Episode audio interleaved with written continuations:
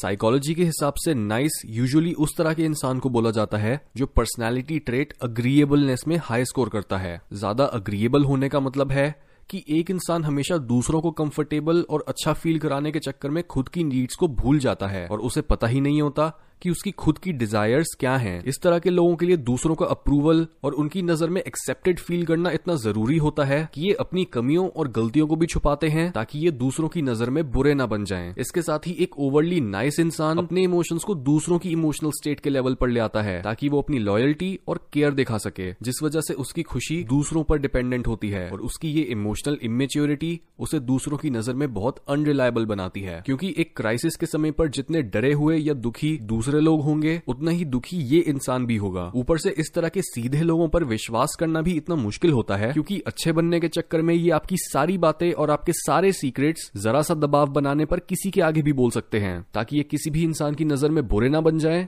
और इनको कोई रिजेक्ट ना कर दे। और नाइस लोगों का यही अप्रूवल सीकिंग बिहेवियर उन्हें एक काफी आसान टारगेट बनाता है। जैसे अगर आप भी एक हद तक काफी सीधे हो तो आपको जॉब में अपनी सैलरी नेगोशिएट करने में बहुत मुश्किल होगी और चांसेस हैं कि आपको कम सैलरी लेने के लिए कन्विंस कर दिया जाएगा और आप उसे अनफेयर मानने के बावजूद भी एक्सेप्ट कर लोगे, लेकिन बाद में अपने डिसीजन को रिग्रेट करोगे। सिमिलरली अगर आपको कोई इंसान रिलेशनशिप या बिजनेस में धोखा देता है तो कोई दूसरा इंसान जो अग्रीएबलनेस में कम स्कोर करता है और स्टैंड लेने यानी विरोध करने से नहीं डरता, वो सीधा सीधा धोखा देने वाले इंसान के पास जाएगा और उसको अपना गुस्सा जताकर उससे एक्सप्लेनेशन मांगेगा। जबकि एक सीधा इंसान, चाहे वो एक लड़का हो या एक लड़की, वो अपने आप को ज्यादा कोसेगा और गलती करने वाले के आगे अपने इमोशंस को दबा लेगा। ज्यादातर केसेस में ये बिहेवियर ट्रेस बैक करा जा सकता है एक इंसान के बचपन तक, क्योंकि हमारी पूरी पर्सनैलिटी और उससे जुड़ा हर बिहेवियर हमारे चाइल्डहुड एक्सपीरियंसेस से ही शेप लेते हैं। और तभी अगर एक इंसान को बचपन में प्रॉपर अटेंशन और जरूरी प्यार नहीं मिला था या फिर उसके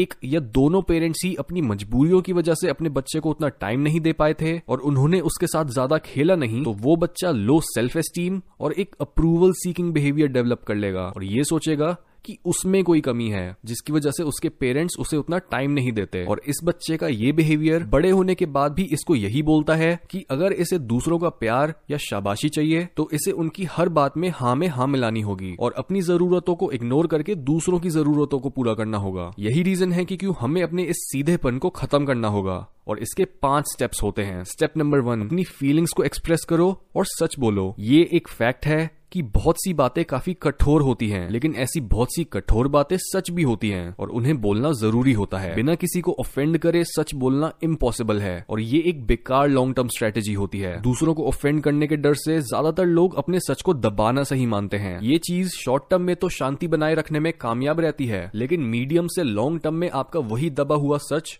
आपको वापस से आकर सताने लगता है। क्योंकि हर इंसान की लाइफ में कई प्रॉब्लम्स ऐसी होती हैं जिनको डिस्कस और फेस करे बिना वो दूर नहीं जाती। स्टेप नंबर टू, अपने आप को टाइम देना सीखो, क्योंकि ज्यादातर लोग अपना टाइम और एनर्जी दूसरों पर स्पेंड कर देते हैं और अपनी नीड्स या डिजायर्स को इग्नोर कर देते हैं। जहां दूसरों की केयर करना और उन्हें अच्छा फील कराना एक बहुत अच्छी आदत हो सकती है, वहीं दूसरों की मदद करना अपनी ग्रोथ और खुशी के एक्सपेंस पर ये गलत है। और इसका मतलब ये नहीं है कि आपको पूरी तरह से सेल्फिश बन जाना है, बल्कि इसका मतलब है कि आपको ये पता होना चाहिए कि आपको कब अपनी नीड्स को प्रायोरिटाइज करना है ताकि आप इमोशनली और फिजिकली एग्जॉस्टेड ना फील करो। स्टेप नंबर थ्री, बाउंड्रीज बनाना और ना बोलना सीखो, यानी उन चीजों के लिए हामी मत भरो जिनमें आप बिलीव नहीं करते या फिर आप उन्हें करना नहीं चाहते। ये डिसीजन दूसरों के हाथ में मत छोड़ा करो कि आपका टाइम आपको कैसे यूज करना चाहिए, बल्कि अपने टाइम की वैल्यू खुद समझो और वो बोलो जिसमें आप बिलीव करते हो। और ऑफ कोर्स जब आप ऐसी सिचुएशन में होते हो तो आपको हमेशा ये डर जरूर लगेगा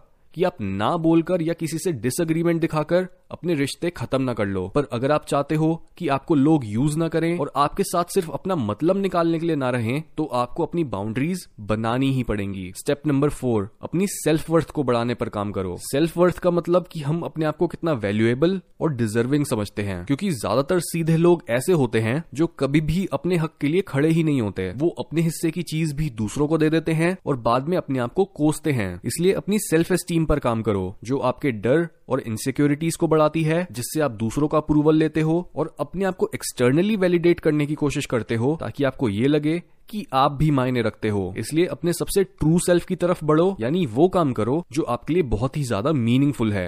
स्टेप नंबर फाइव, अपने गुस्से और कड़वाहट पर मेडिटेट करो, क्योंकि सीधे लोग ऊपर से तो काफी शांत और खुश लगते हैं, लेकिन जब भी वो अपने आप से झूठ बोलकर कुछ ऐसा काम करते हैं जिसे वो नहीं करना चाहते, तब वो अंदर ही अंदर गुस्से और नाराजगी को जबरदस्ती दबा रहे होते हैं ताकि ये इमोशंस बाहर ना आ जाएं और इससे उनके रिलेशनशिप्स खराब ना हो जाएं। इस तरह से अपने अंदर इन टॉक्सिक इमोशंस को इकट्ठे करे रखना एक इंसान को हर समय अंदर से ही जला रहा होता है। इसलिए अगर आप अपने सीधेपन को खत्म करना चाहते हो और इमोशनली या मेंटली स्ट्रांग बनना चाहते हो, तो अपने गुस्से या कड़वाहट को इंट्रोस्पेक्शन या मेडिटेशन की मदद से रिवर्स इंजीनियर करना शुरू करो। अपने आप से पूछो कि आपका यह गुस्सा एग्जैक्टली कहां से आ रहा है और आपको इससे दूसरे लोगों के बारे में क्या समझ आता है।